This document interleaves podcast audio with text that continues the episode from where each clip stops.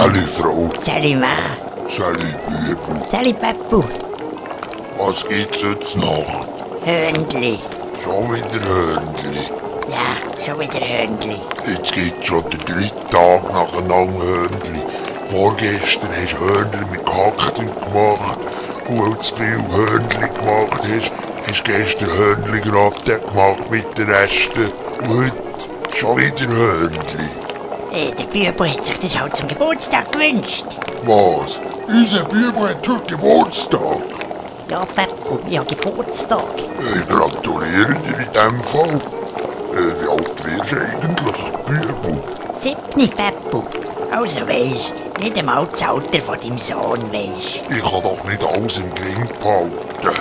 Aber dass wir vorgestern und gestern Hörnli hatten, das weisst du noch. Ja, und heute gibt schon wieder Hörnli, weil sich das der Bübel gewünscht hat. Ja, Hörnli habe ich so gern, das könnte ich jeden Tag essen.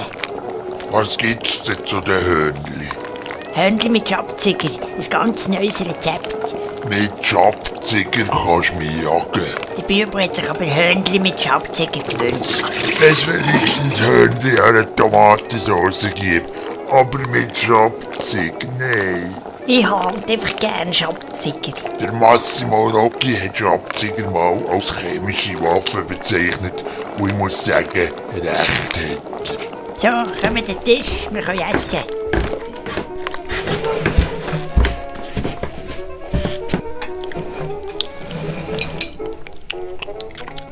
Du Peppo, wie werden eigentlich Hörnli gemacht? Ich denke etwa wie Spaghetti. Einfach ein bisschen kürzer. Dann kommt noch ein Loch rein. Und wie machen sie die Löcher in die Hörnli?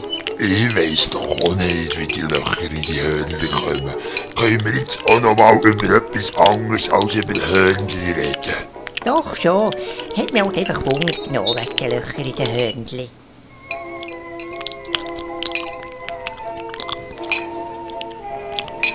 Mmm, sind die fein, die Hörnli. Loch ist Loch, sagte der Koch und vögelte ein Hörnli.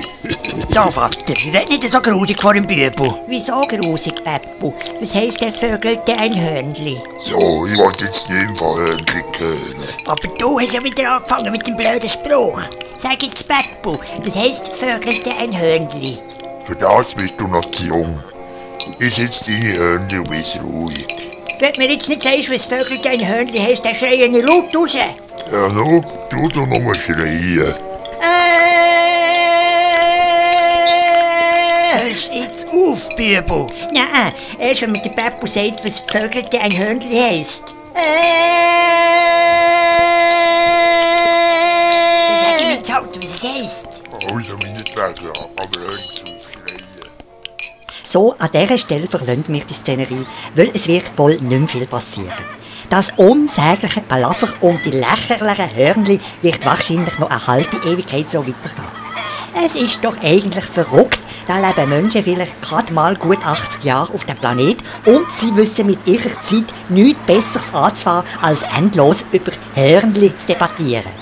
Aber voilà, es ist eben so. Jeder soll auf seine Fasson glücklich werden. Mein Niveau ist das nicht. Meine Lebenszeit ist mir zu kostbar, ich mag da nicht mehr zulassen. Ich hoffe, das nächste Hörspiel hat ein bisschen mehr Niveau.